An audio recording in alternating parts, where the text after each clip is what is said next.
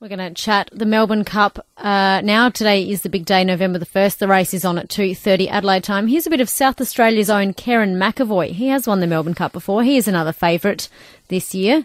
Um, he's from Streaky Bay. I actually went to primary school with his nieces, or his cousins, I think, over in Riverton. Yeah, right. Uh, but here is Kerrin McEvoy uh, talking about the Melbourne Cup.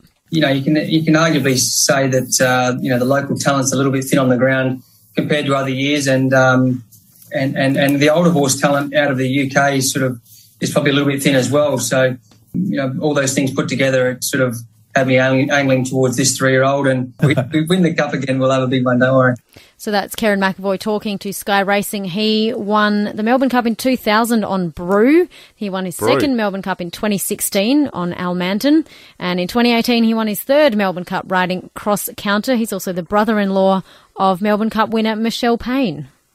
You would say racing's in his blood. That's it.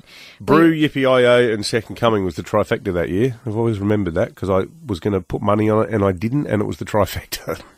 Lessons learnt. Hmm. Eddie Summerfield from 3AW over in Melbourne is at Flemington. Good morning to you, Eddie. Good morning, guys. I think that was the last year Foster's was a sponsor of the Melbourne Cup as well. Nice little tie-in with Foster's? Brew winning. What about Foster's? Nobody in Australia drinks Foster's. Yet it used to. It was always you see the blue livery there on uh, on Melbourne Cup Day. So Eddie, how, how's it looking weather-wise? We've been checking the forecast this morning. It's not going to be a particularly a pleasant day there at, at Flemington, is it? Now you wouldn't believe it. There is blue sky. There's not a cloud in the. There's not Really? a cloud up there, and uh, it's a really light breeze. It, it's a bit chilly, and uh, we're told it's going to be a top of 14 degrees. So that would make it the coldest Melbourne Cup day since 1995, when Doriemus won. It got to a top of 13.6 degrees that day. Um, the rain, well, there's up to 15 millimetres forecast. There's thunder, there's storms, and small hail come early afternoon. So it's going to be a brilliant day at the track. For about 80,000 of us they're expecting through the turnstiles. Crowds for the first time back in unlimited numbers uh, since 2019. Well, I was going to ask about that, Eddie, because you guys did it tougher than anyone in Vic- in Victoria during during COVID. Does it feel like in the city now, and obviously today would be, you'd think, along with the grand final, one of the biggest sort of manifestations of it? Is there a real punt up yearning for people to get along to events like this?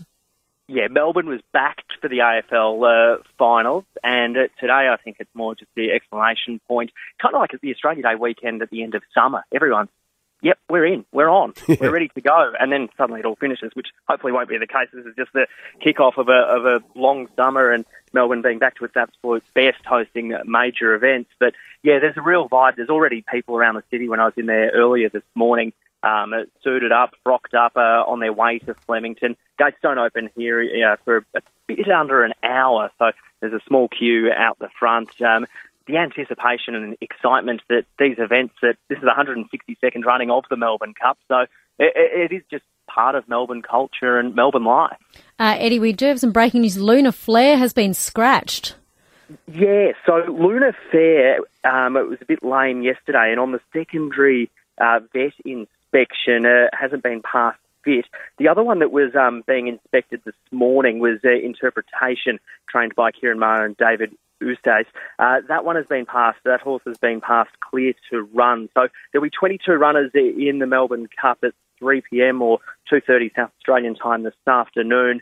Um, at Point Nepean was the other horse that was ruled out uh, yesterday, um, also pulling up a, a little bit lame. So it won't be a full field of runners, but uh, it, it, there's a really strong local contingent. It's just four runners from um, overseas, international raiders, as they like to call them, um, of the field of 22. And as you mentioned right at the top, the legend, uh, UK stayer, four-year-old, Kieran McEvoy, good South Australian boy. Here we um, are trying to ride that one home. It, it's a short favourite for a horse that hasn't run this distance and hasn't run in the wet before. Eddie, now do you get to enjoy some of the festivities or are you on duty for national radio all day? I've got a confession to make. This is my first Cup Day, so I'm going to be exploring and having the time of my life and fitting in radio where I can in between. Don't tell the boss. That's the spirit. No, we'll, we'll, we'll keep it quiet. I've scouted out uh, Fashions on the Field. That starts at about nine o'clock, and uh, I actually won a Fashions on the Field at the Mildura Cup about ten years ago. So I've got the sash in the bottom of my work bag, so I'll be able to walk in there. Um, The Mildura uh, Cup, that'd be a, that that must be one of the most coveted fashions on the field on the on the regional racing calendar, Eddie. Oh, well, why stop at regional? I think Australia wide it'd be one of the most coveted um, uh, fashion on the field contests. It was a you weren't great, you weren't dressed through. by uh, Ransom's menswear of Mildura, were you? I used to buy clothes there during the, the drive home from Sydney.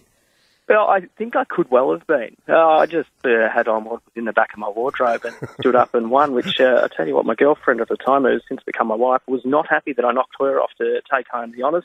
Um, there's a bit of live music on later on today. Um, Sheppard, they'll be playing it. Good, good fun band. And there's a DJ as well, Hot Dub Time Machine. They, they'll be going off at Flemington well after the last um, this evening. Excellent. Well, mate, Thank you so day. much, Eddie. Enjoy your first Melbourne Cup. We'll chat again soon. Thanks, Eddie. We've just had a text here from uh, uh, someone. Small hailstones at Modbury Heights and Arctic breeze. Well, Ooh, they've said nasty. blue sky at the Melbourne Cup. I wonder if they're going to get any of that Arctic breeze that we're currently enjoying over here. Now, Trevor from Novar Gardens. Yeah, sorry, we, Trev. You're now out of the running, Trevor. Lunar Flare is gone. Lunar Flare. So we've got 22 horses